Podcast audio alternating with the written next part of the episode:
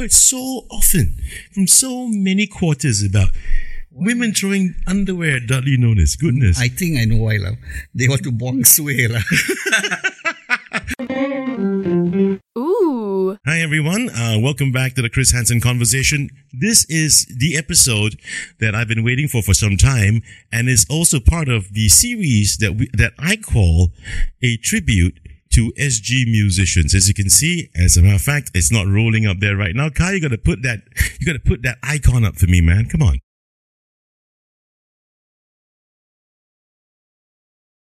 I'm giving you a second because I want everyone to know that this is we're really making this official. It's one of my few series right now that we're dedicating to musicians. Here we go. There you go. Look at that. Look at that, man. It's, it's nice and spinning and it looks like a 12 incher record. That is. Get your head out of the gutter. And it's my series that is the uh, tribute to SG's music icons. And with me in the studio today, I've got two people. Put them together, I think we've got about 100 years worth of music. Quite close. I'm not that far, right? Quite close. I have with me two veterans in the music scene, people who are also very much contributory to how music has been established as an institution here in Singapore. And I'm very honored and very proud to have my friends here with me. Dudley, Nonis on my left, and Leonard Rezel on my right.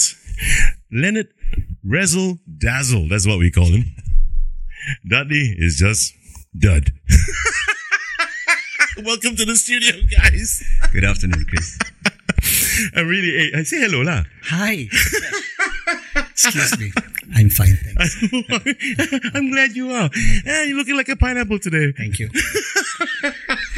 Have you seen durian? I tell you, these Eurasian fellas must come dressed like pineapple. Huh? Thanks for being on the show, guys. In case you guys don't know, um, Leonard and Dudley, both of them are still playing till this day. They've been in the same band together as well. How long has it been, man? Uh, playing together, the two of you. Okay, um, that's life have been around. Oh, Dudley's been around with me for I think about twenty years. Correct. Twenty years, yeah, mm. Holy crap! twenty years. I didn't realize that long. ago. Yeah. And and the strange thing, thirty over years ago, I was in his band. Mm. It was called Mervyn, Dudley, and Leonard. Leonard, yeah. Oh, really? That was in 1993. No, Two? 19, 1991 I joined you. all. Around there 1991 I joined you to 1993. I was in his band. oh, And then in 2003 or 4, Dudley joined. Yeah. I, I formed That's Life and he joined me this time. okay. So the band's name is That's Life. Yeah. Okay. Uh, you can catch them. You can catch these guys. Uh, where again? What days and where? Okay, uh, presently, uh, Wednesdays, we are playing at the Singapore Recreation Club. Right. Thursdays at the Tanglin Club. Okay. And Fridays at um, Union Square 2, run by NTUC. So three different venues in a week. Yes. Oh wow, you guys are busy. Busy, busy, busy.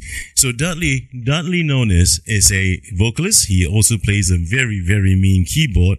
And Razzle Dazzle, dear Leonard, plays a mean six string. I tell you, do not F around with these guys because these guys are absolutely amazing.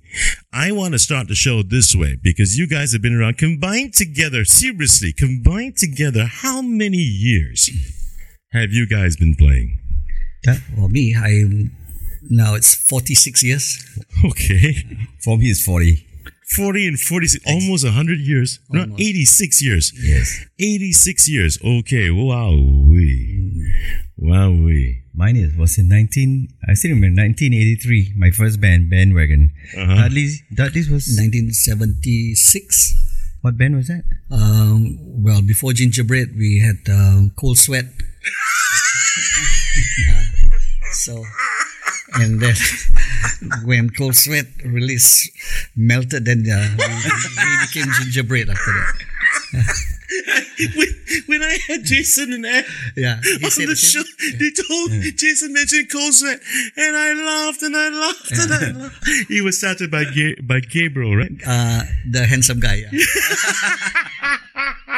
hey, Gabriel, yes, you're handsome. I know, I know you are. handsome. We're not making fun of you, okay? And the last time he, the last time we had the show, he actually messaged me, I'm not ugly. I know. Okay. You know? I I I called me, uh, Dudley and said, Gabriel's not ugly. Gabriel is a very good looking guy. Well, that's Jason for you.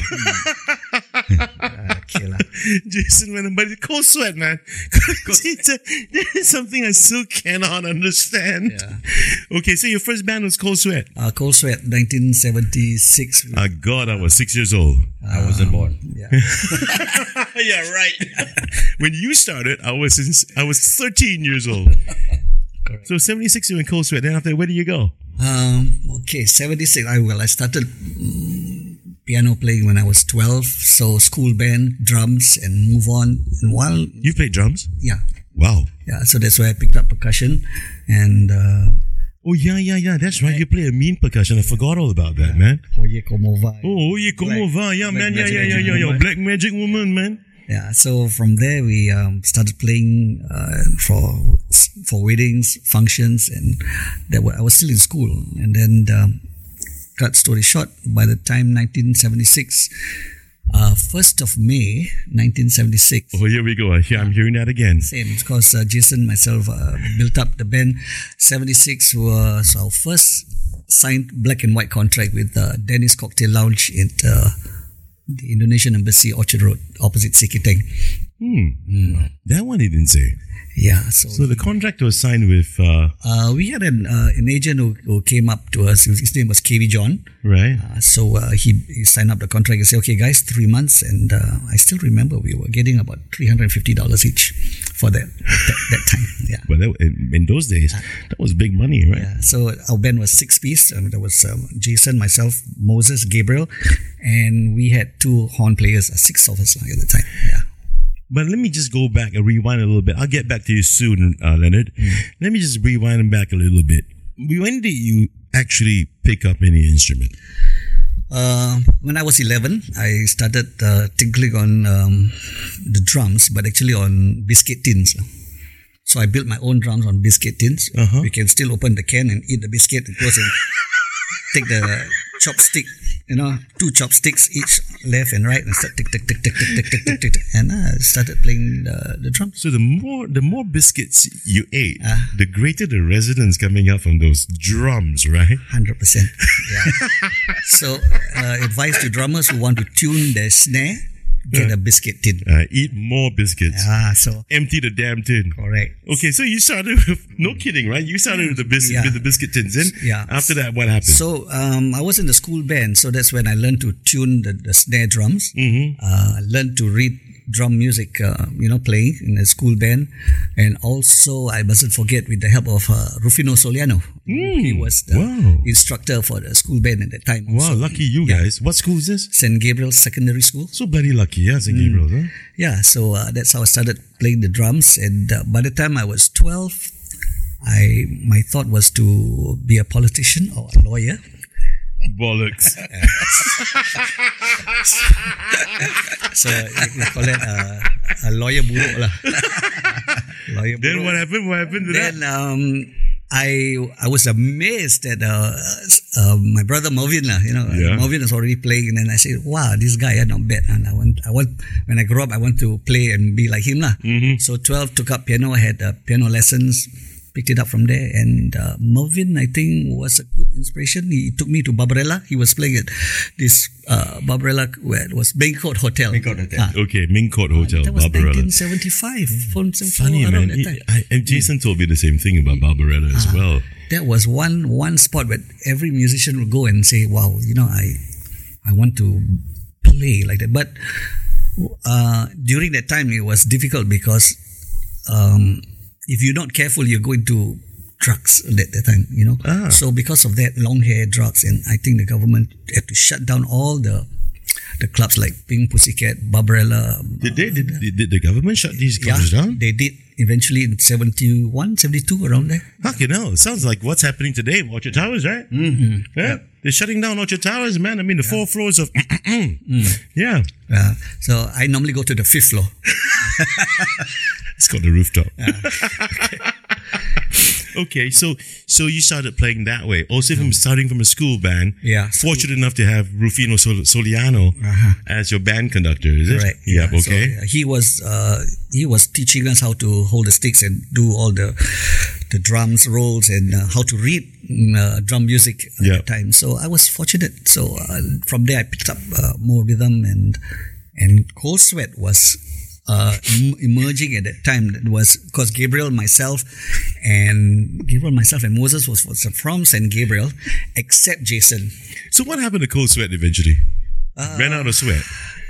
Got hot. I think with Cold Sweat they died.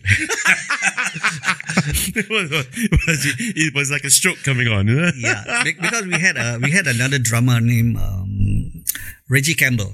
Okay, he was okay. from, from St. Gabriel School also, and and when he done his secondary four, and uh, his, he and his family uh, migrated to Australia, so we were lost without a drummer. And then somebody said. Uh, we were looking for a drummer, and then somebody said, "There's got one guy selling camera." you know, why are you huckering? Have you heard this before? right where he, the guy selling the camera Ah. was seated right where you are seated sitting now. Uh, yeah, correct. Telling me about him selling cameras, so- and I laughed my ass off. So somebody said they got one one guy. the guy from Tanglin Shopping Center selling camera that one. No, now. no, no, no. Oh. no, no, he was at uh, Mohan's. Oh, Mohan. Mohan's Yeah, yeah. Orchard Road. Okay, so oh yeah, okay. So Right. that's where he met. Ah, so yeah, yeah, yeah, yeah. He couldn't remember the place. Ah, Mohan's. Then Right. Gabriel uh, went to Reki and see who this this globe is. This this bloke is. Ah. Ah. So when Gabriel went to see, hey, this guy tall, long hair covered the ears, so you got to lift up the head and speak, otherwise you can't hear. okay, and Jason Shahul, Hmm. that's for you. Jason Shahul. And so uh, Jason said he can play, but uh, he never tried playing with the band, but he wouldn't mind giving it a try. So uh, we got him together and then we started to rehearse at this Kampong Java uh, studio or something. I can't remember what it was. Kampung Java, okay. Uh, yeah. So, and then the four of us started to practice there, and that's when gingerbread had start of the small embryo of that. No, and we were still cold sweat. Then across the glass there was this this uh, guy who, who runs the studio, Alfonso. Alfonso Right, Suse. yeah. Right. So he tipped and he said, "This guy's not bad, lah," you know. So he spoke to uh, to us and say, uh, maybe get us a name for the band. What was the name of the band? I said, Cold Sweat. Ayo, you know. so, so I think the next few days or the next day he he called. I don't know who he. Maybe he, was very close to. I don't know how come he was so close to Jason. So he called Jason and said, "How about gingerbread?" And uh, that's how uh, gingerbread was born. Yeah, I was always wondering about how come uh, your call is all like roti, right? With Alia. Mm, roti alia. Oh, so that's, that's that's how everything started for you. Hmm. And you were with gingerbread for how long? Uh, good 25 years actually. Oh, wow. Yeah, because I've been in and out of gingerbread for a while for certain reasons. Um, uh, in where, where was I? In 19. It was in the 80s, I think, when uh, oh, 78, 78, 79. We went up to uh, Kota Kinabalu, the six six of us with two horn players. Right. Right. So we were there for about a year, and then uh, that, that took us one year. Then we came back, and then we went to Sarawak for another few months, and um I had to leave the band in '81. I think I had something else to do, but before I left, um, we had to get a new guitar player because Gabriel wanted to go on his own. I think he wanted to do a duet with a girl or something like that, and the horn players wanted to leave, and so that left me, Jason, and Moses. Hmm. And um, and we and Jason was saying, oh, why don't we get a girl singer? Right. You know, and and I normally don't really. Uh, not say don't appreciate, but I like to have a girl singer. But Don't appreciate the girl, huh? uh, Right. I, I wouldn't mind if she could, she could play an instrument. okay. So, um, fortunately, this lovely lady, uh, somebody mentioned because she was doing this talent time thing and she was a winner and said, uh, why don't we get, and we said, ah, not bad because she can play keyboard, no? Uh, so two keyboard player and then we had to get a guitar player and uh, we had Bunny Farouk, the late Bunny Yeah, Farouk. yeah. yeah. Fantastic. Fantastic. Yeah. Yeah. So when Bunny Farouk joined the band, the whole scene of the music was uh, uplifted to uh, to a more uh, of like jazz fusion of a style. Yeah. Which I also learned to pick up from him. And when by the time Anne got together and she had good skills of Yeah. chords, Yeah. chords playing, which I also picked up from her, lah, you know. So the band was really solid with, um, you know, Moses. Huh?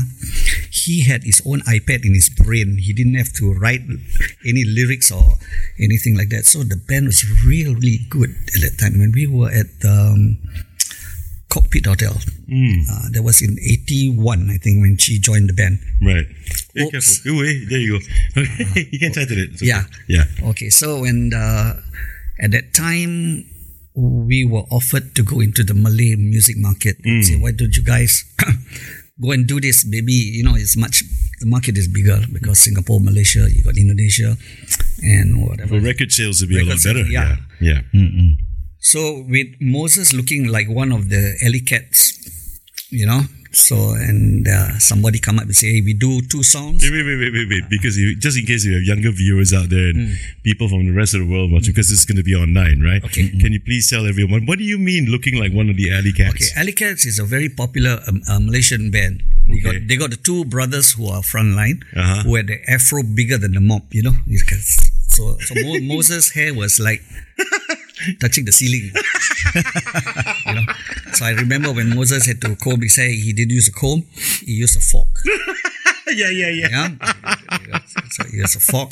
And so because Moses had that kind of a look and identity and, and then the producer said, why don't we do two uh, originals, which was written by, I'm not sure who, who wrote the song, but we recorded it. I think it was Kucari Damai di Hati and Bukan Kerana Dendam, if I'm not mistaken.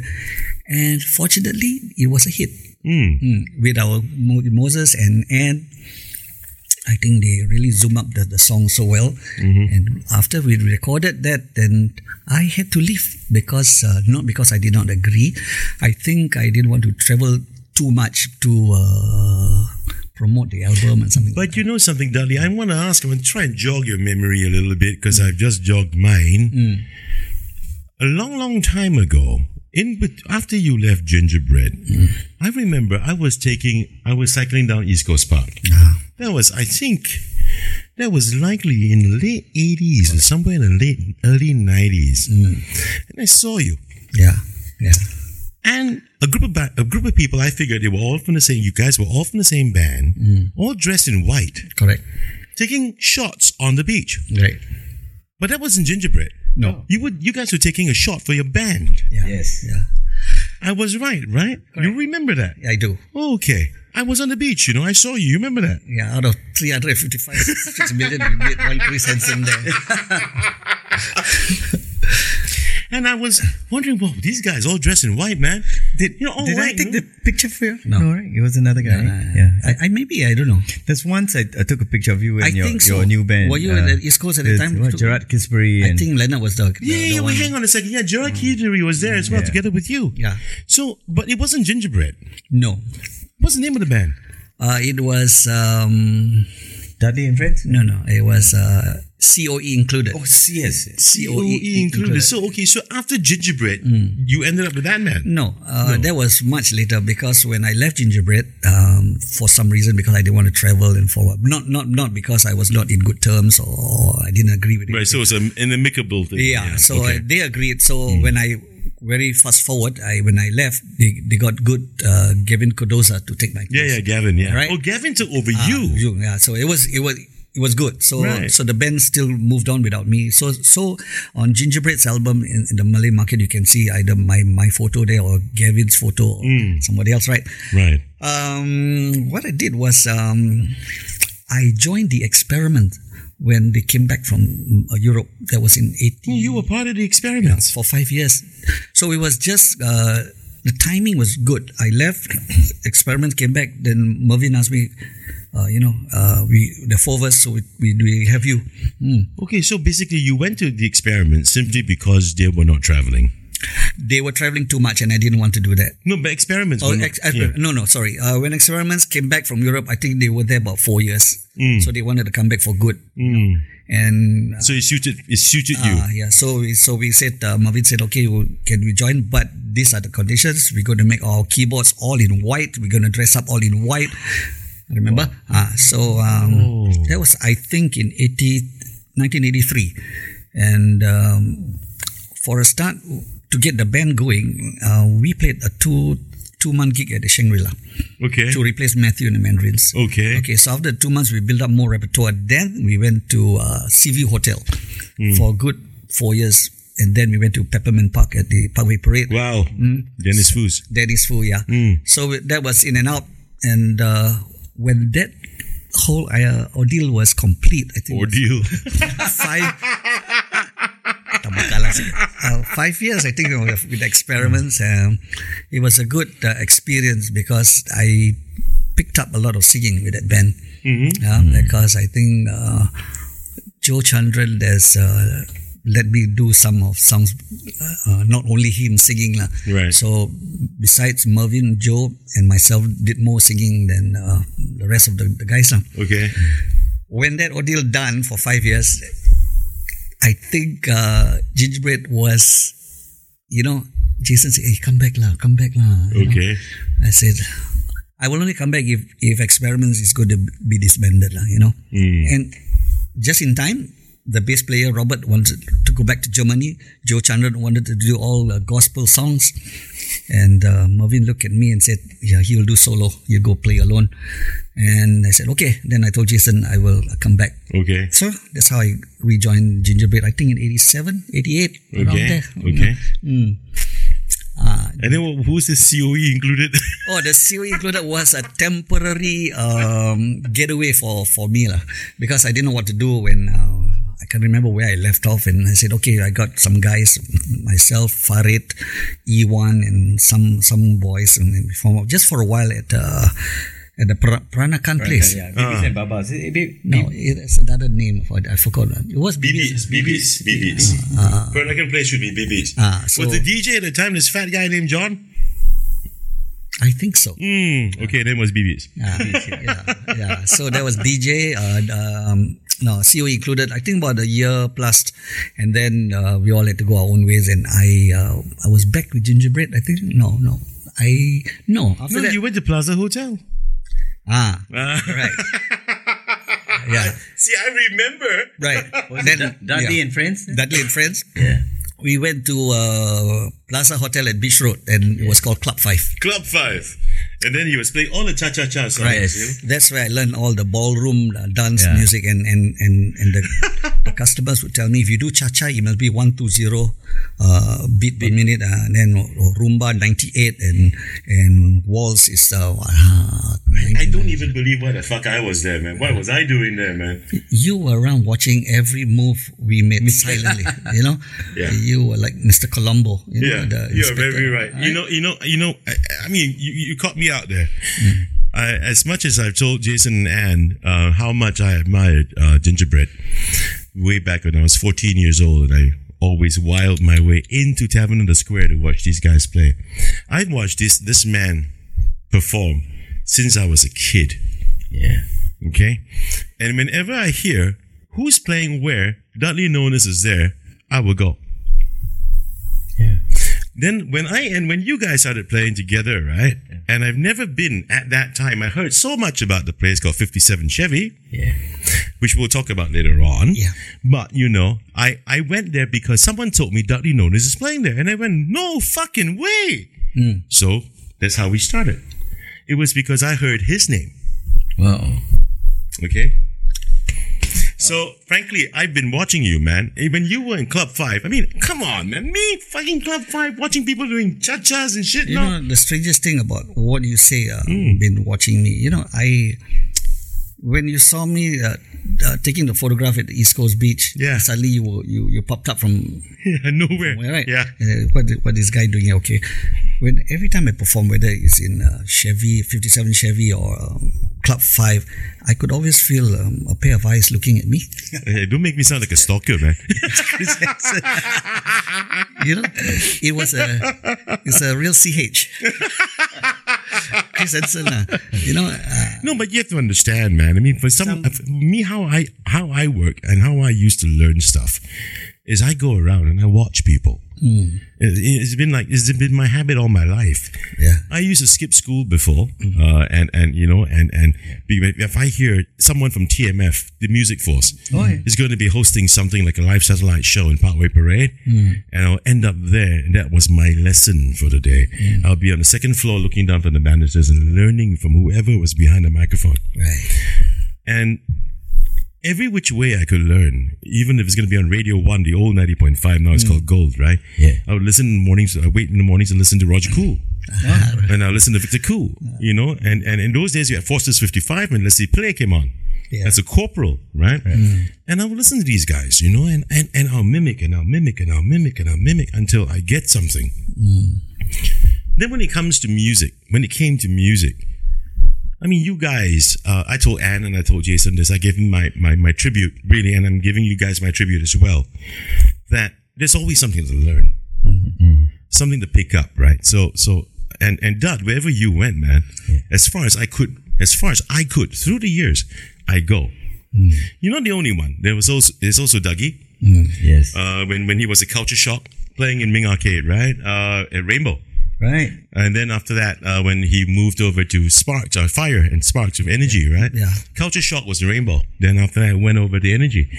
Uh, I went to watch. I just wanted to watch. I just wanted to soak it all in, you know? So this is how I learn stuff. No one's going to reach out and teach you. Yeah. So you got to go there and watch. So I followed to learn. Right? So you, you're one of those guys too. Thank you. You know, I just want to go and see how you guys doing it. But I want to, I want to address the elephant in the room. you just call him. I want to ask you something, man. Hey, uh, Kai, this is a wonderful picture of Dudley. Could you put it up, please? Oh, Dios. uh-huh.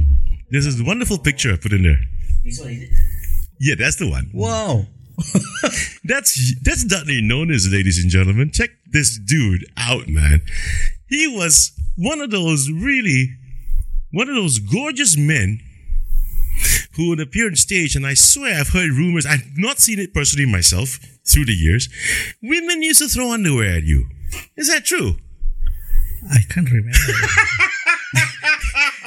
but I wish they did. lah. They used to they used to throw G strings before, but now now they throw the parachute. I, I, I, I. The parachutes. parachute underwear. I, I, I, I know that time um, with Gingerbread, we used to play at the uh, um, university, uh, what do you call it, the campus. Uh-huh. And those girls up there used to Throw no, underwear. No. uh, uh, crush the newspaper uh, and they, they put a phone number and, and call. Oh, really? But no one threw underwear at you. Uh, I think they did. lah. Hey, come on, speak the truth, man. Please, please, please. Once No and for lah, all. no. Once and for all. I really Okay. want to know the truth. Who told you that anyway? I tell you, I've been hearing it from every circle, man, through the years. I think they're imagining it. lah. I tell you something. There was one was- particular time. Let me, let me. I, you don't know this. I will share this with you guys. You don't know this either. Okay. Do you remember there was a time somewhere in the early '90s, about 93, 94, around there? Yeah. This man visited me in my office. Ah, yeah. Yeah. Oh. And then the ladies in my office were like gawking. No lah. Yeah, yeah, yeah, yeah, yeah. After you left, uh, my God, I was ambushed by all these women, which is a good thing because you were there. And then at least they ambushed me. And how, how, old were they that time? No, they were all about my age. And then How old were you then? uh, in my twenties, man. And then these girls were like, "Oh my God, who's this? Who was that guy? Who was that guy?" I mean, dude, you were like, you know, you that that, that not that you're not today, huh? but back then you were like, "Whoa, dude." Talk about good looking, man. Like freaking Brad freaking Pitt, man. Or Tom Cruise. uh, uh Tom Cruise.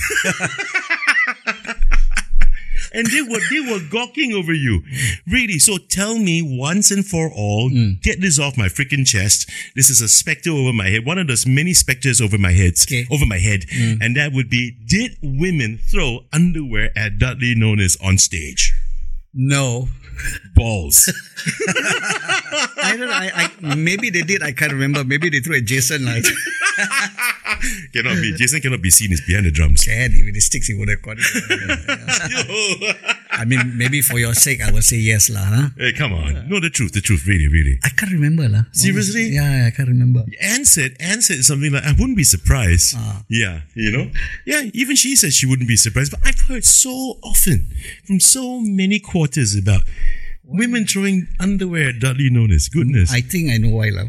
They want to bong sway, lah.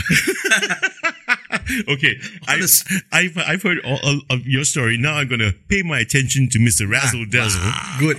Yeah. So, Leonard, Yep. how did you start, man? Playing in the band or playing music? Well, I mean, music, music per se. Let's start with that. Okay.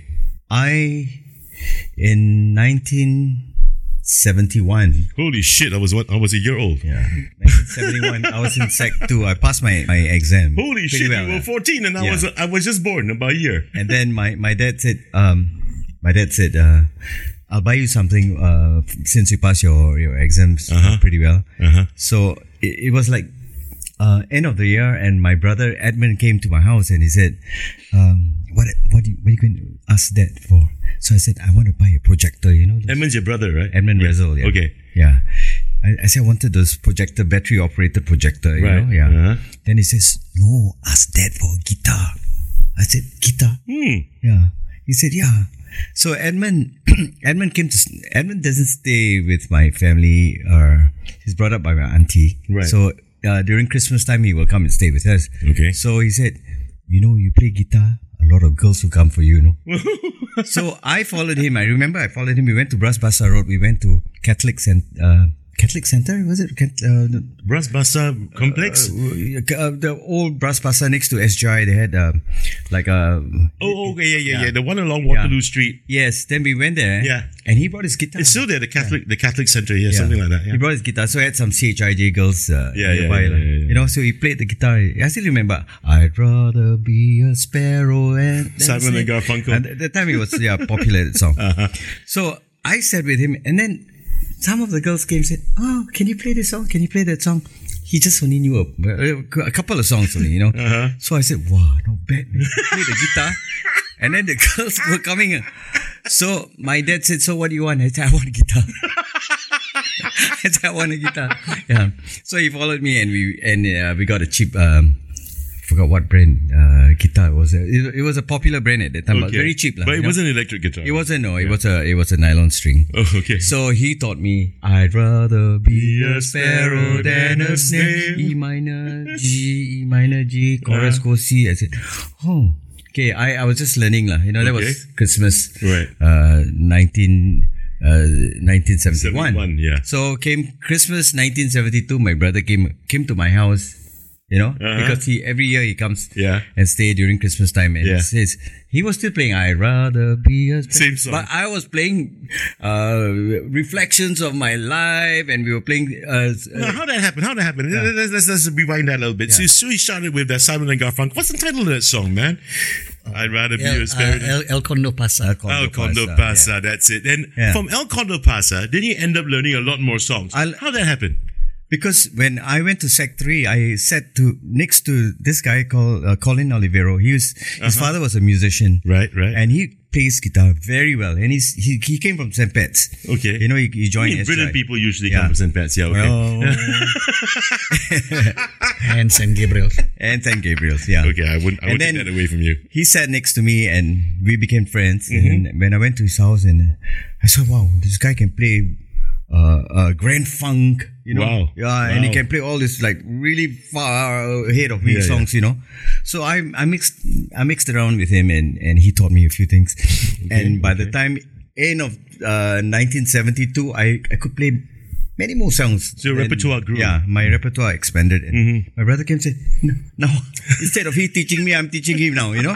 Every year when he comes, I'm teaching him more new songs. Okay. Yeah. So you end up at the Catholic Center playing again. No, uh, but I never went down. I'm I'm very shy guy. I, I back then Yeah, I'm very right, yeah. very Shy, very no? very shy. Yeah. Fella just said it's shy. Yeah. Ah, yeah. Back then I was very very Still. very shy. Shy of girls. Really, yeah, very Oh, shy yo, of girls. for fuck's sake. Come on. I tell you He's very shy. I even said when you come here, you talk more, I talk less. I say you better shut up. You know, when girls hold my hand, my hand was shaking, boss. Everything shakes.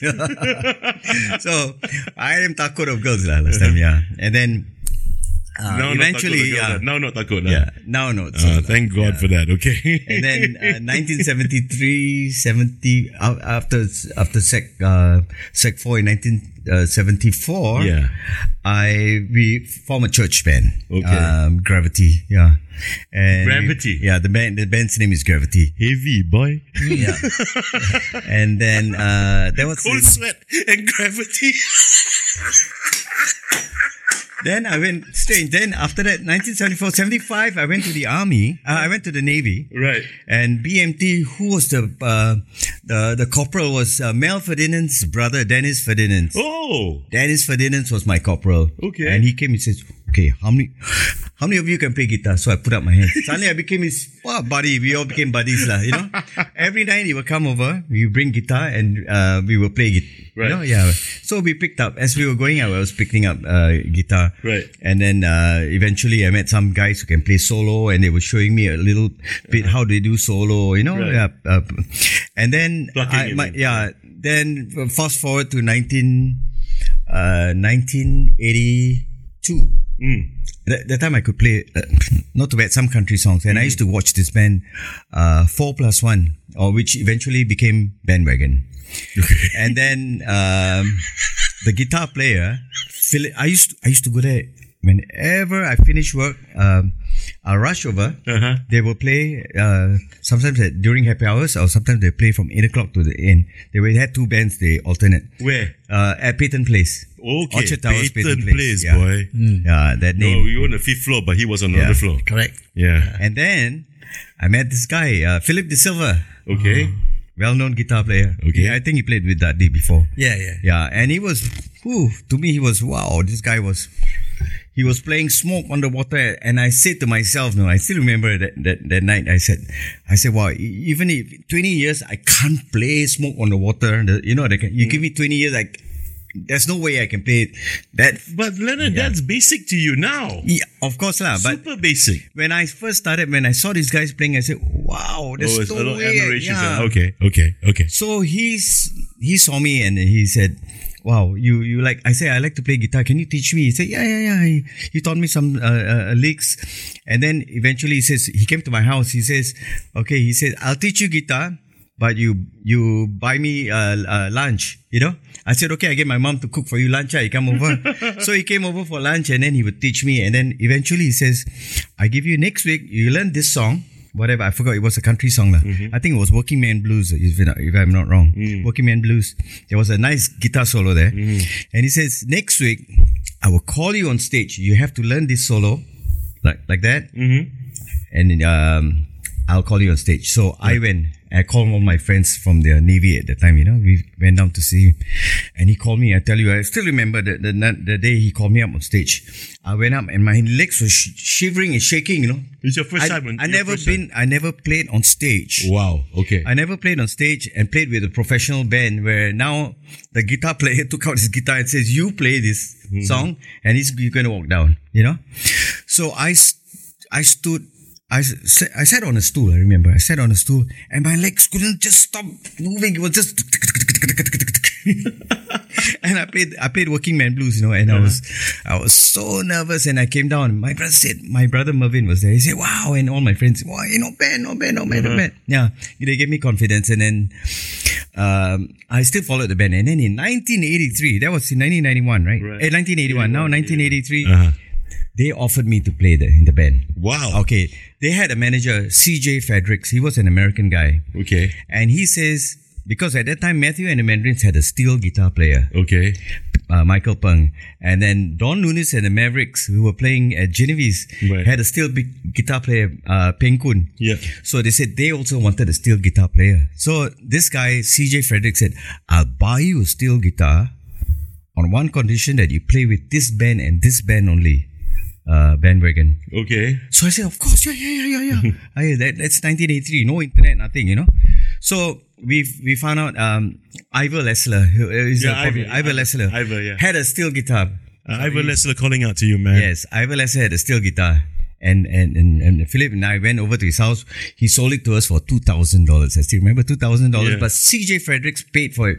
God, where I had money at that time, you know? Yeah. So CJ Fredericks was an American oil rigger Right. and he paid the two thousand dollars, and I I brought the steel guitar at home, and I didn't know a damn thing about steel guitar. Let alone I'm I'm just a a, a, a guitar player. I could Yeah. play chords, Yeah. and a little bit of solo. You know, Right. at that time I can play some solo lah, but not until really really that good lah. So they took me in the band as a rhythm guitar player and a steel guitar player. You know, what the band told me said even if you can't play the steel guitar. Just for show, ni. we just want to show that we have a steel guitar lah. Because you know, Betco and Mandarins number one band, number one country band had a steel guitar player, and the number two band was uh, Don Nunes and the Mavericks, and they had a steel guitar band. And that time had a few other country uh, like like Black Gold, Black Gold, and there were some other country bands. Country Right. music was quite big in the early 80s because of the oil riggers in Singapore. Okay. So they the, the selling point was having a steel guitar player. More people will come because you know steel guitars. Wow, you're Yeah. a bit atas lah from Yeah. the rest of the uh, country bands. So I had the steel guitar, and I didn't know how to play. So they gave me six months to learn the steel guitar before I played in the band. You know.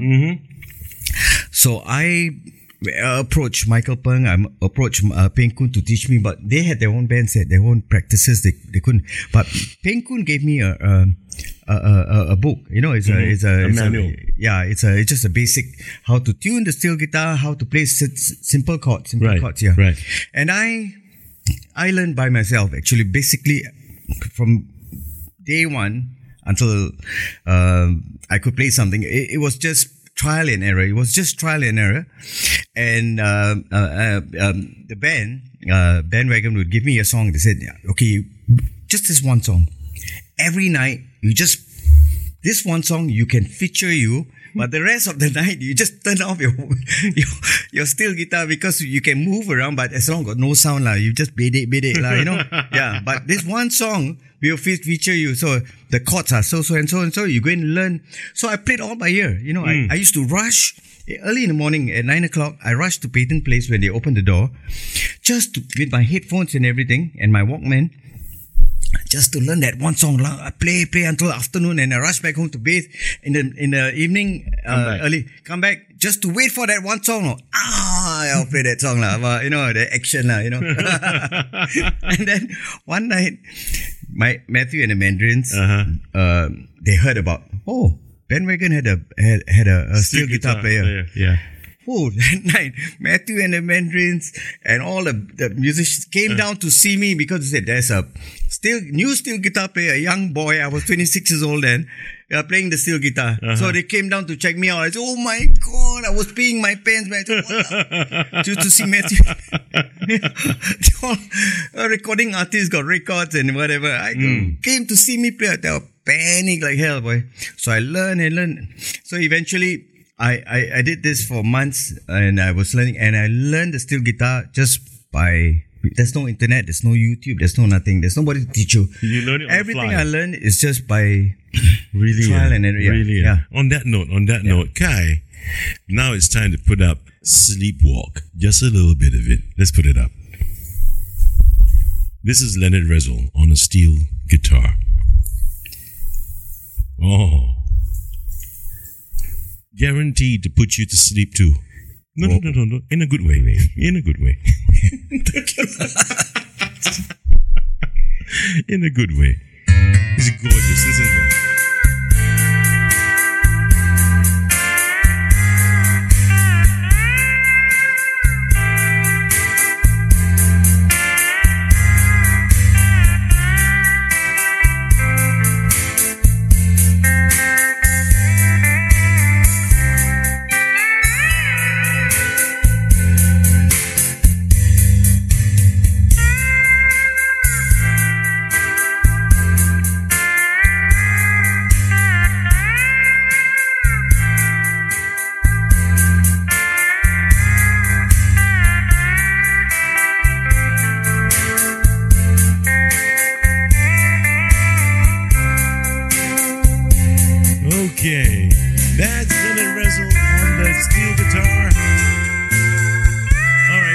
So much. Wow. Good stuff, man. It's a beautiful song. I love that song. As a matter of fact, I, I picked that one that I, when I was looking out for music that you, you posted online. And I really, really love Sleepwalk. And and you learned all that all by yourself. Okay, this sleepwalk. I I I. I know the steel guitar, as you mentioned. Oh yeah, yeah, yeah. I played it all. my I learned it all by myself. Mm. Yeah. And then you were in this band bandwagon in place. Then where did you move anywhere else after that? Uh, I was with Bandwagon from 1983 to till 1986, I think. Yeah. Okay. In 1986, I joined. Uh, I actually I started my own band. It's called uh, Framework. Um, and eventually Farida Dola That joined was, me. that's a nice name. But Framework. Oh. Yeah. Cold sweat love. What what what for? Don't know what lah. Then what bandwagon? Okay, okay. Yeah. And Okay. Far, with Farida Dola, we played at the Ion. Oh, Bar. Farida Dola. Hear her name Yeah. again. Mm. She was uh, the Chaka Khan of Singapore. Yeah, yeah, yeah. So she she joined us, Hmm. um, and uh, basically the the band members were part of uh, a bandwagon and Thunder. Thunderstorm was it Thunderstorm? Uh, we- Edmund Fernandez on drum. Thunderbirds or eh no Thunderstorm. Thunderstorm. yeah. Thunderbirds. Thunderbirds. They were playing at um, Thunderstorm. York Hotel. York Uh, Hotel. uh, well, Thunder, your hotel- Carriage Carriage Bar. Carriage Bar is Thunderbirds. Thunderbirds. You know how. I know that? Yeah. Because I actually sang for three nights in in, in Wow. Carriage Bar when Thunderbirds Yeah. were. The drama was a was, happy hour set. yeah. Yeah. Drama is Edmund Edmund Fernandez, and and that time I think that we finished the contract, so he joined us. Mm-hmm. Yeah, and we we played at Ion Bar, 1986, Mm-hmm. and then uh, we played there for about yeah, nearly a year, and then Okay. eventually I joined. Um, after that, I joined um, uh, Los Pintos in Uh huh. uh, late 1986 with uh, Stephen Gomez and Stephen D'Souza. We were doing mar- mariachi music uh, at the Orchard Well, mariachi, bro. uh, mariachi. We were playing in. Uh, oh, I forgot the name of the the coffee house where we go from table to table and we just play. Yeah. Yeah. And people throw tips into our, you know, the F hole inside the the, the, the guitar F Ah, hole. yeah, yeah, yeah, They yeah. just throw money inside. Yeah. Yeah. And end of the month we would just like you know the tabong there, uh, tuk, tuk, take out all the money and count, and then we share three ways lah. It was Stephen Gomez, Stephen uh, Stephen D'Souza, and myself. Los Pintos. Los Pintos, yeah. Okay. I, I really enjoyed, yeah. And then in 1989, That's basically stroller music, right? Yes. Yeah, yeah. Uh, I, I love I love the the, the strolling and, and all the, the, the, the Spanish songs that we used to do. Mm. Uh, although I didn't understand anything Spanish, but Stephen Gomez Stephen Gomez sang most of the songs. And we did all the harmony in Spanish, and Uh-huh. I didn't un- even understand it. We just like parroting out whatever. yeah, we, we we we wrote down things in ph- phonetically, like you know. Yeah, of course. Yeah, Yeah. And then I still remember one day this, this Spanish girl, no? Uh-huh. It was a real Spanish lady who, sat there, and we were saying la la cucaracha and Uh-huh. whatever. And she she she clapped and she she called us over to the table, and she was talking to us in Spanish. no habla, no comprende. then Stephen Gomez said, "I sorry, uh, we don't speak." Then she said, "What you sang just now? I understood every word you said. You don't speak Spanish?" We said, "No, we don't speak Spanish. We just sing Spanish, but we don't speak Spanish." She she couldn't un- she couldn't. What's the song you guys always play? Yeah. You, what, what, you don't speak Spanish and something? What was that? Uh, He drinks tequila. he drinks tequila. Yes, yeah. Yeah. And then uh, that was in 19, um, end of 1989 with Los Pintos. Then Stephen Gomez, myself, Mel Ferdinand, Hmm. uh, Ivor Lessler, we formed up Broadsword. Broadsword. Oh, Yeah, you were right. with Broadsword. Yeah, Broadsword. Broadsword until um, we played a few venues uh, all around. Uh, uh, even Happy Days. I remember there, there was a place called Happy Days at the bowling alley. You know the bowling, uh, Orchard Bowling. We- Orchard, Orchard, the old Orchard Theatre. yeah. Uh, We- upstairs. We, started at Club 392 first. yeah, Vernon Cornelius is singing there Yes, Happy Days we were, before. we were side by side with Vernon Cornelius. Ah, that means I must have seen you. Yes. Yeah. I must Yeah. have I must have We- seen we- you then. We started up at Club 392 at Orchard Orchard Hotel. Eh? Hmm. Uh, Club 392 in Orchard Hotel? no, no, no, Orchard. What's, uh, Orchard Towers. Orchard Towers. Orchard Towers, okay. and then eventually we played uh, that club train, uh, uh, the one in uh, the bowling alley above Yeah, the bowling yeah. alley. Happy Days. Happy days, and then we went to Orchid Inn, and and, and uh, that was we played from 1989 to 1991. That's when I joined Orchid Inn. Dudley Ah. and Mervyn. Okay. Okay, how I met Dudley and how, this this one we have to tell If you see if you see Okay. Leonard, you've seen that. Yes. Those days, a lot of people mistook Dudley for me and me for Dudley. Yeah. and and I, I haven't met Dudley at all. I I've never formally met Dudley lah. I heard of Dudley Uh, Okay. Nonis playing with Gingerbread Yeah, and things like that.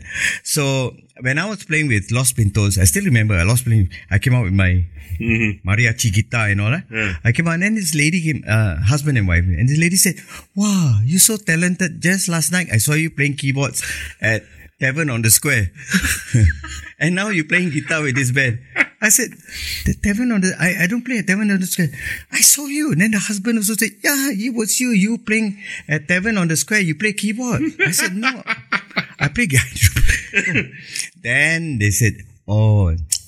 in that band, Devon on uh uh what um Devon on the Gingerbread, that's the Gingerbread, keyboard player, Yeah. Dudley Nonis. Hmm. So I said, oh, and Dudley, you tell him whether it happened to you. So anybody came at him. Yeah, they boxed my face. You, hey, you Leonard Rezel, poop, kena.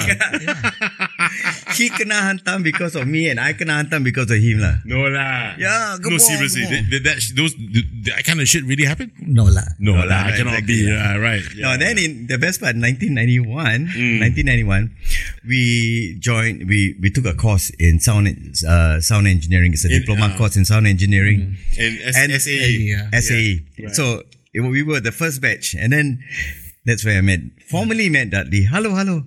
So you're Dudley, and he said, so you're Leonard. ah?" I said, Yeah. he said, well, a lot of people thought it was, I was him, Yeah, and I said I get the same thing, lah. I thought, you know, they thought I was him and he was me, you know, Right. yeah. And then eventually he invited me to join his band. Right, broadsword. So from No, no, no, no, no. Um, Mervyn Dudley and Leonard. from SAE, uh, the sound engineer, we became good friends. Yeah. Yeah. I think from there it started. Yeah, it's just we gel, Yeah, we gel. When we became friends, we just gel. Yeah. But how is it? I'm just curious, you know. I mean, you guys are from that generation of musicians, of musos. Jason Shahul also went to SAE Yes. Yeah, Jason. to get his sound engineering. Same year, same uh, Same same, first class. Why? Why is it Same all of you guys want to go and do this? What was what was the reason? Um, Well, he wanted to do. He eventually. I mean, what he's doing today, in Gingerbread Yeah. Studios, right? I mean, it's, he's a sound engineer, but yeah. the the two of you guys. I mean, why did you go? I because do this? for me, I I like doing sound because in uh, most of the bands that I I am with, I'm the sound man. Mm-hmm. You're the Yeah. guy that does uh, the EQ. I do I do the EQ for the band. Right. So I wanted to do more. So I I took this diploma course in sound engineering. So I wanted to know the fundamentals behind sound engineering. you So know, it's just yeah. an added skill for you Yes. for your for what you do on on a on a daily full time basis. yes. And how about you, Dad? Well, it helped me now for SAE. I fix up the microphone and stuff.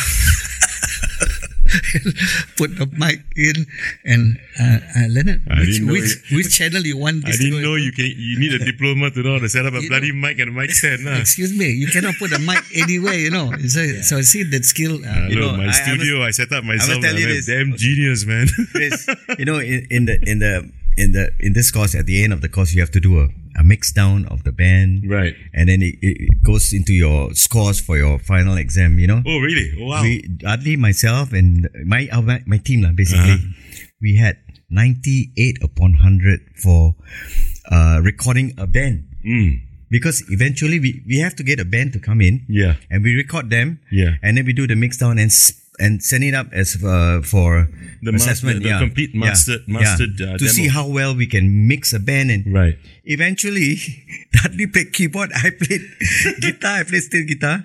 I put thing like the, the band also that came down. They we got them to Yeah. to come down, but we, I replaced the guitar player. Uh-huh. He replaced the keyboard player, and then we added in and used their band, the girl singer to sing and the bass right. guitar player, and we had ninety eight upon hundred. The guy, I still remember, he was an Amu guy.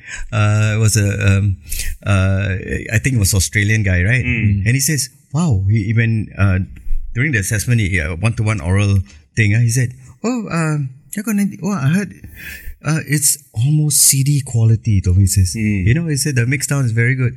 Yeah, he said, uh, uh, he, because I had the steel guitar, we, we, we put in the steel guitar. Yeah. It was the song called Blue Bayou. oh, yeah. Remember Blue Bayou? Yeah, we played Blue, Blue Bayou, and I played the steel guitar and I played the uh, the nylon string guitar. Right. Yeah, and I just put it in, and he says, "Wow, it sounds."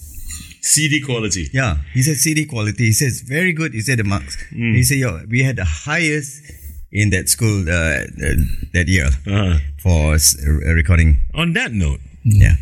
Now that you, you you talk about this, that the ability to to be able to mix down music, you know, uh, you guys have come a long way together. You've been playing for twenty years. Together, yeah. Uh, that that's that's life is twenty years. Uh, that's life has been 20 years. I, I'm fast forwarding a little bit because, my goodness, you know, time flies and I still got so many things I want to ask you. Uh, so let, let me just take this this direction. You've been playing 20 years together, old friends, good friends. Okay, great musicians, full of experience, been down the block, played so many genres of music. One can until ballroom standard, Yeah. uh, until mariachi. My goodness. So, that being said, I'm going to ask, why the fuck have you, has that life, that's life, not written original stuff and recorded it and distributed? Um, Because you can write stuff. Dudley, I know for a fact Dudley writes music. I know for a fact that you guys are tight as a band, right? If you want to get session musicians in to help you out with uh, with an album or a single, even it can be done. You've done it before with Gingerbread, and I'm not going to talk so much about that anymore because we've done a lot of that. Roses is a beautiful song written by written by by Moses Badham, right? Till this day, it's still being played more hmm. often than most other local music. I don't even hear anything anything from Sam Willows being played. I hear Roses. Yes. It's amazing, you know? I mean, for all that hoo ha about the younger bands that came along, right? Like Sam Willows. No disrespect to Sam Willows, they're great. But I'm saying the longevity of music, what stays, what goes on, that evergreen wonder, that value continues through decades. That is what makes a good song. Or that's what a good song really becomes, right? How is it you two guys have not got down and dirty to do something like that? well, that's a good question. I know. Uh, it's not that we we don't have, we do have, but Leonard, myself, we are so ac- ac- actually caught up with so much of uh, his business with 57 Chevy. At the time, Okay, and act- actually, it comes to now that we have uh, more time Yes. with each other. You know, and we can really sit down and hey, what do you want to do this or you want to. Last time it's just press button auto, everything is going on. Yeah. So we don't have, have time to say, hey, Leonard or Dudley, want to do our own song or something like. Mm. So maybe maybe soon, maybe tomorrow might start something and say, hey, Leonard, I got this tune. You want to do something about this? Dudley just said tomorrow. Uh-huh. Leonard, what are you going to say about that? Yeah. I mean, now that is so so so right. Now we uh, we have a little bit more time on our hands. We can yeah maybe come up with.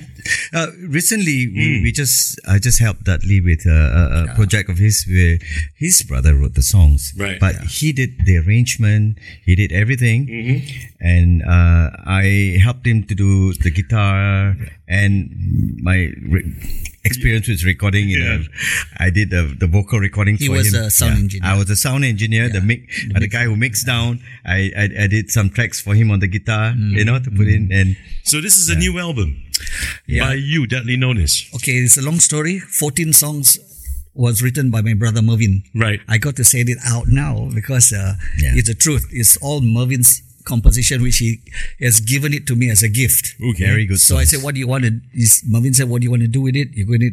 And even though it, it hits a million dollars or whatever comes out of it, it's all yours.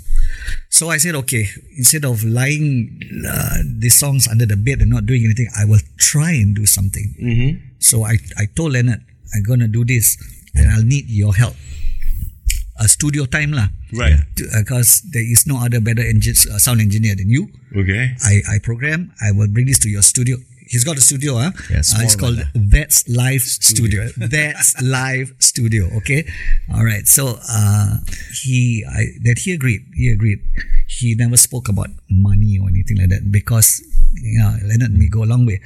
So okay, got all the songs done. Go to his studio, record it, and I got a friend who said, "You can do this at uh, TuneCore or something." You know, I said, "What's TuneCore?" Uh, you know, so I said, "No, you go there, then you you can submit all the songs and blah blah blah." His name is Chris Henson.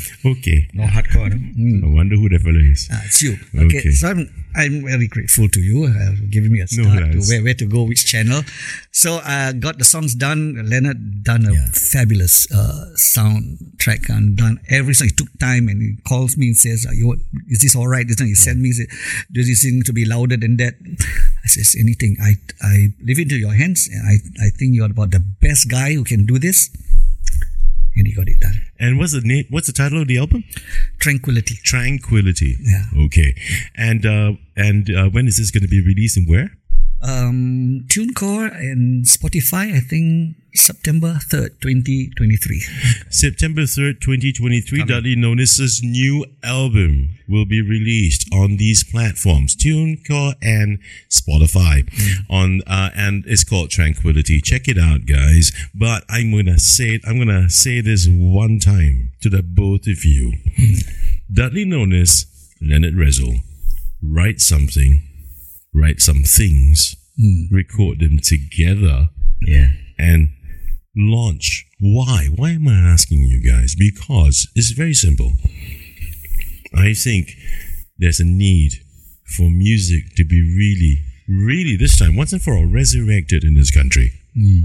I really think so because we haven't had anything that good for a long time. And you know, I, I, I and, and unfortunately, even if you're planning for retirement, I would just tell you, I don't think you should because you need to lead, you know, be one of those guys to lead the way. Right. And, and in my mind is what I think, yeah. You know, 57 Chevy, man. Oh. That's, you want to talk about, Oh, yeah, man. I mean, you know, it's an institution. oh, hell yeah. You know, it's 57 Chevy. Kai, can you put that one up, please?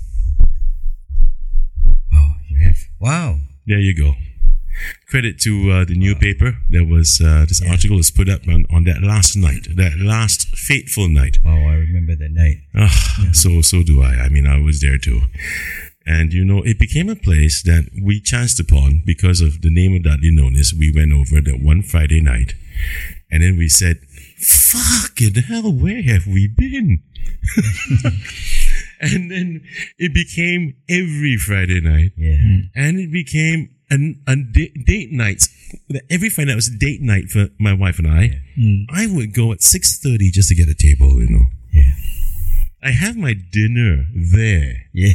just to book a table, you know, right? And then my wife will come after work with another friend, right? And they will come, Alanis, you know, and, and then we would party the whole night away till we, until you guys close. 57 Chevy was an institution simply because it was a place for people of all ages. It wasn't just for the older people. Yes. The younger people loved it too. It was, it became a community.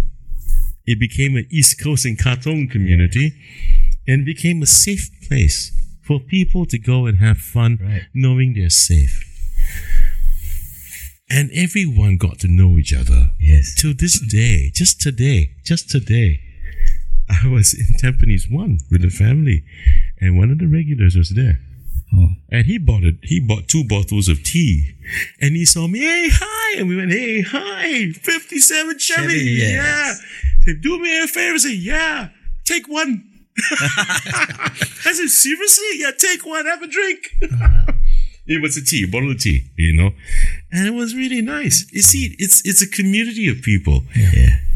I want to understand this, and I want this to be aired. Leonard Rezel is one of the owners of 57 Chevy, besides the band That's Life playing there. Yes.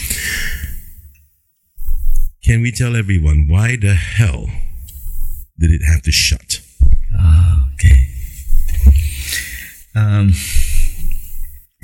Uh, okay, we, we closed in February 2014. But two years before that, actually two years, the government did send us a, um, um, a letter and said that uh, they are going to sell off the land. And uh, we probably will have to move out by the end of that year. And that year came and they extended another year, you know? So in 2013, I still remember I was out with my friends and then um, I had a call from uh, one of my partners and said that, hey, we got a letter from the government saying that we have to move out by 2014 on the 22nd of February. Yeah. So, and we had, and we had to hand over the keys by the 28th, which is my mom's birthday, 28 February. We have to uh, return back because they sold the land to a developer who's going to build a hotel at that exact spot where we were. Yeah. Uh, which is Katong Village. Huh? Yeah. Yeah, Cartoon Village, where you guys were today. I don't even care what it's called. Uh, It's a hotel now. Yeah, it's a hotel. Holiday Inn, I think. Yeah. Yeah, and then there's a mall that's absolutely not making any business. Um, the the the current bar restaurant thing on the outside also just recently shut. It's you know, for a place outside of the hotel business, of course, right? That was really doing something for community of all races, of all ages, of all genders, and really good, clean fun. You know, I don't think you guys had much trouble there anyway. Yeah. Uh, in place of this, you know, I mean, to me, it was like the last bastion of Katong, because Katong is right now not Katong anymore. I'm saying it, I don't give a flying fuck, I'm saying it. There's got to be some kind of, in my mind, in my opinion, there's got to be some kind of, some things must be kept sacred you know and and now we, we look at music music and like nobody gives a shit about music anymore. Nobody gives a shit about people going out there having a having a nice night out not just for dinner.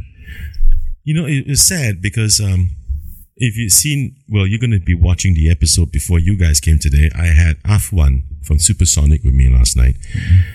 And in recent times he actually had a show for a community, for for for for a, a sort of a you know, for a particular district. Yeah, let's put it that way. And people complain. Some people complained about why are you bringing night mu- nightclub music to uh, our town area. And I and I said, you know, honest to goodness, I mean, what's wrong with people today? What's wrong with them? These are places you, you don't you don't have to say, oh, they are drunks. They're just because people drink alcohol. Come on, stop being stop being such prudes. You know, the point is that music keeps people together. Music builds friendship too. Don't just look at it from the dark side of things. And when 57 Chevy shut down, do you know, honest to God, I shed a tear. Not only you, so Yeah, many I'm pretty sure. I'm pretty sure. We, we right now, if you, I ask you guys, man, take a look anywhere else in Singapore. I'm talking about five piece bands and above. Where are the places that, in your minds and in your opinions, you feel have got great music from five piece bands and above in Singapore today? Big sound, I'm talking about big sound. Don't have lah. Okay, no disrespect to Supersonic. Okay, you guys are good. Okay, you guys are good. Sonic is really good. I, I, I, I went to see them. They're Yeah. really good. Yeah. Supersonic's really good. Yeah, yeah. That one, kudos, kudos to Afwan and the guys from Supersonic at Timbre Plus. Kudos to And you I guys. never heard of uh, uh, 53A, but a lot of friends said they are very, very good. Okay, but when we look back, see, back in the day, I hear the stories from the time we started this episode.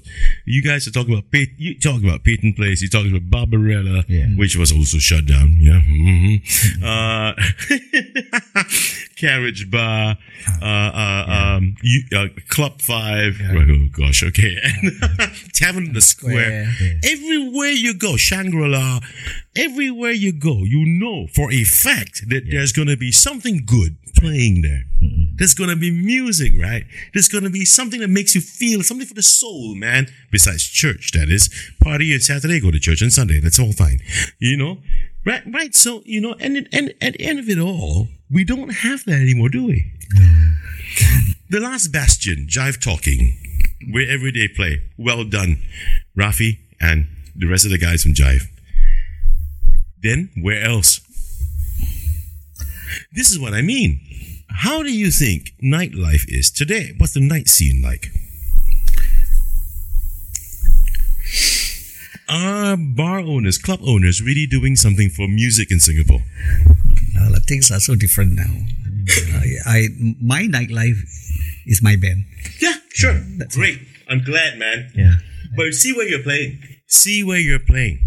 You were playing in places where there are members. Yeah. You're playing in places where it's not going to be easy to open the door for people to just walk in. Right. It is no longer open for people like me to just walk in.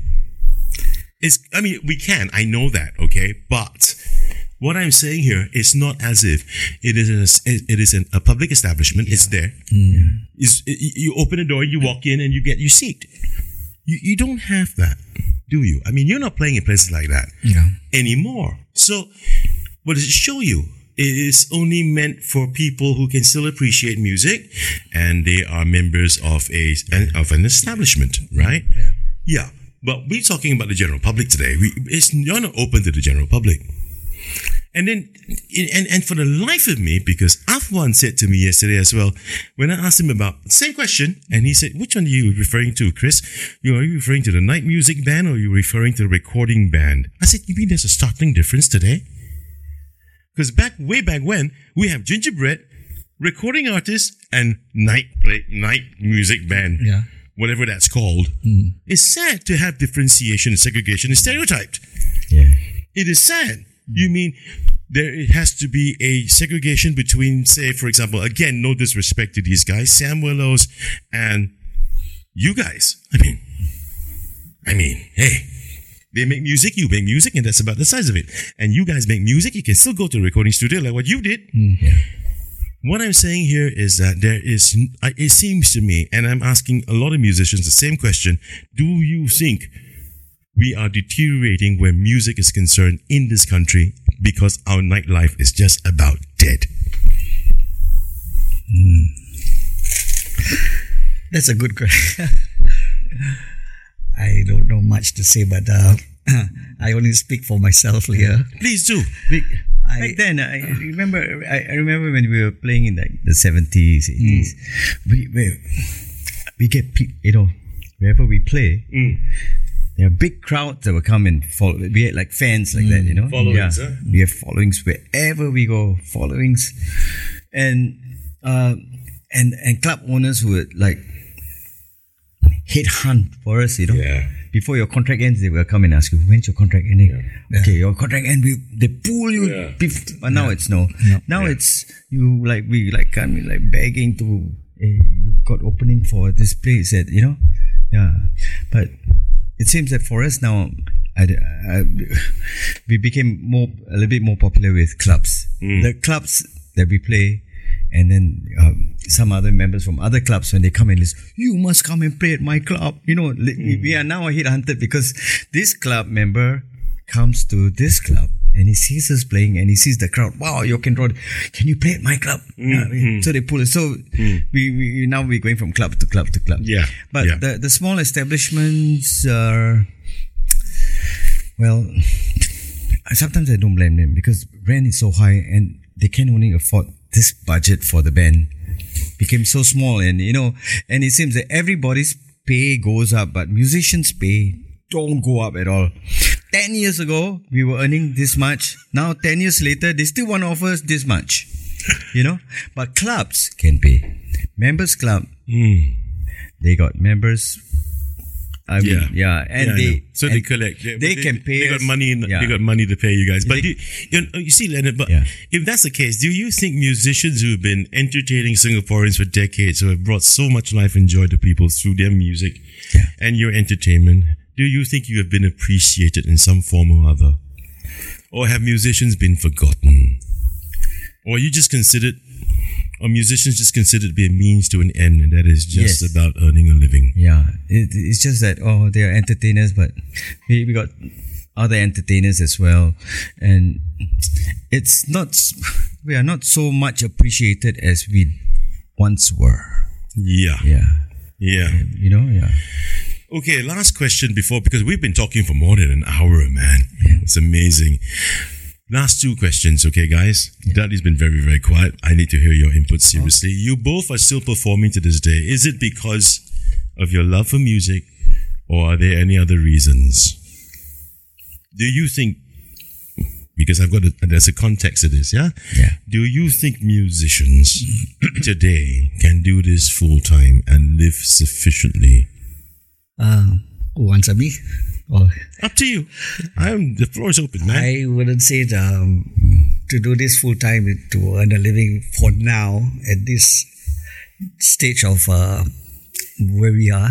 No, I would not recommend my children to do what I do. Same. Yeah, really? yeah. Yeah. uh, You do. Okay, musicians don't have CPF. Yeah. We don't have anything. Mm-hmm. You know, we don't have medical benefits. We have nothing. Yeah. Mm-hmm. So whatever they pay us, we have to put aside for the rainy day. We have to Mm-hmm. put aside for if we are sick. It all comes out from our own pocket. It's not the management or whoever's going to But, pay for but us. didn't you guys realize that this this uh, you know like say 20 years ago not necessarily a new thing isn't it i mean talking about cpf we, we knew all that. I, I knew that. Uh, So where, where where I used to okay, don't mind. I, I just Yeah, go for, for me. uh, When when I was playing at that time, I I knew that because my father used to tell me, you know, musicians big are paupers. You know, yeah, they they they don't have anything. You don't have CPF, nothing. So it's always stuck in my my.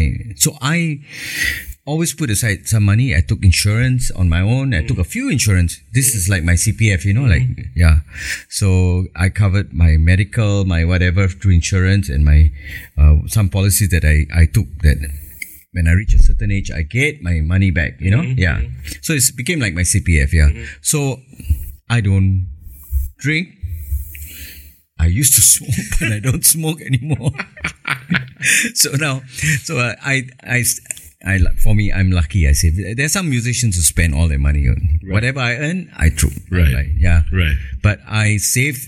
I mm, uh, due diligence. I, I on my own. I, I saved on my own, and eventually I had enough money to open up a pub yep with my friends and uh, uh, partners. Yeah, so that was that was uh, a, a plus move for me when when I opened Chevy Right. in in uh, two zero zero five. right Yeah, fifty seven Chevy. Yeah, Yeah. Dudley.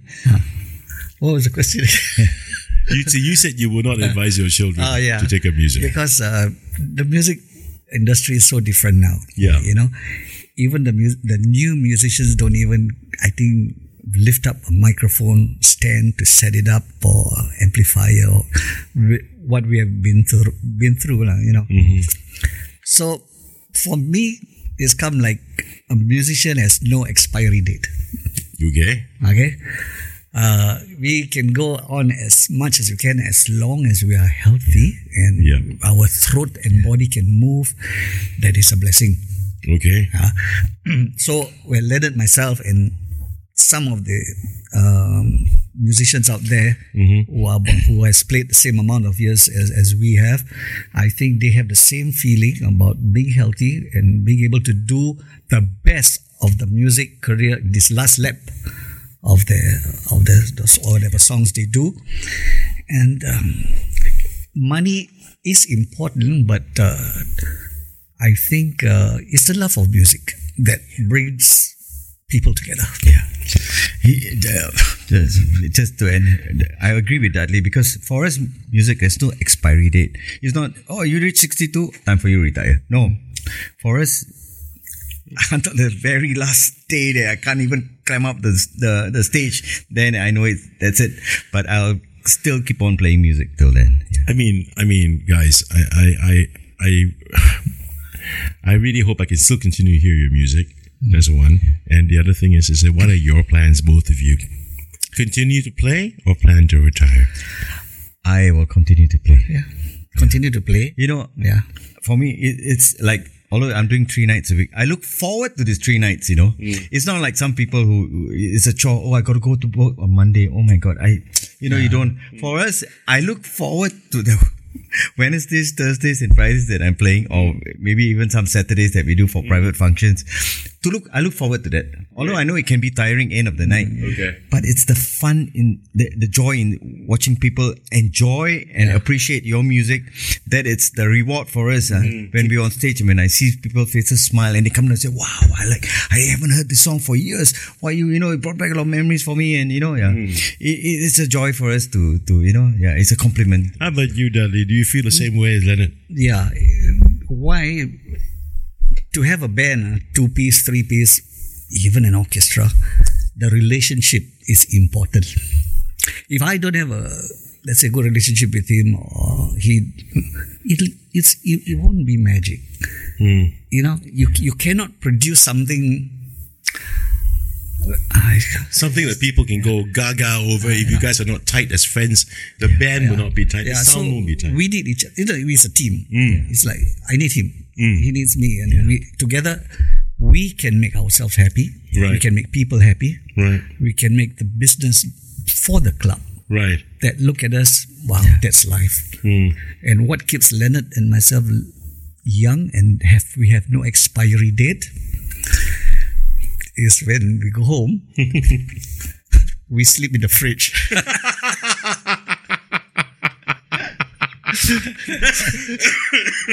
Ah, Dudley, Dudley. what, do you call it? Cryonics? Cryonics? Cryogenics. Cryogenics. Cryogenics, man. Cryogenics, yeah. Yeah, yeah, you're not a UFO buff, I tell you. uh, okay, everyone. Uh, you've been you've been uh, watching the Chris Henson conversation and, and my tribute to these guys as our icons of music in Singapore. The band That's Life, consisting of Dudley Nonis and Leonard Razzle Dazzle. And, uh, you know, you, I'm, we're going to end the show. Before we say goodbye uh, for this episode, we have two videos to play for you. One that is of Mr. Dudley Nonis.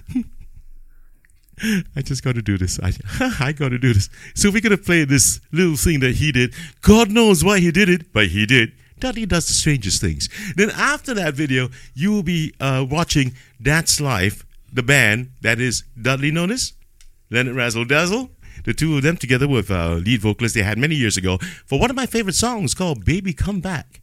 Enjoy that one. And until next time, this is Chris Henson saying, I'll see you again, okay? Whenever you have and whenever you hear or see or watch a, a musician entertaining you, give him a smile and say thank you. Don't be an idiot. Bye bye.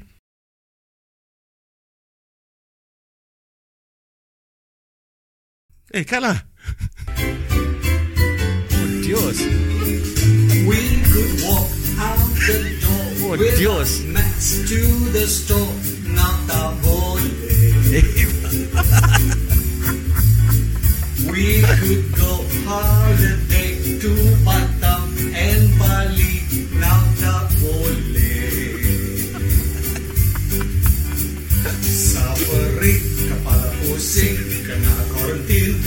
boring, what to do now? hard to say when go away.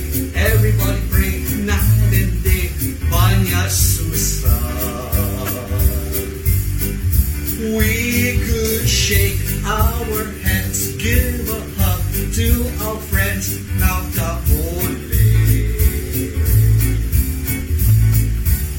just want life to be being free. It's all we're thinking of. When you are in a crowd, don't be talking out loud. You must softly say, Excuse me, can't you see you're just close to me? One meter boleh. We could walk out the door without mask to the store. Now tak boleh. We could go holiday to Batam and Bali. Now tak boleh.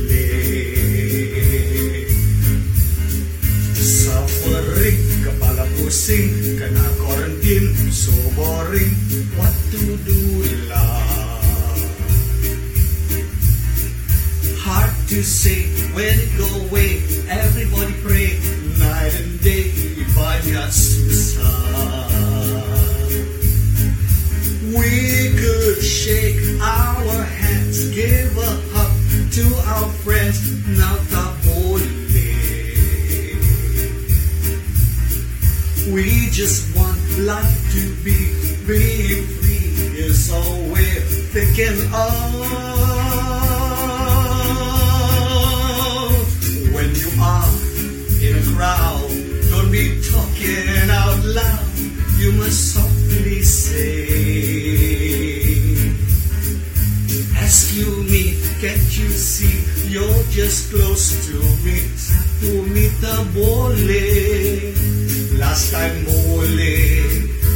Now tak boleh. Last time boleh. Now tak boleh. Oi, satu meter. I tell you, only Eurasian people can do that.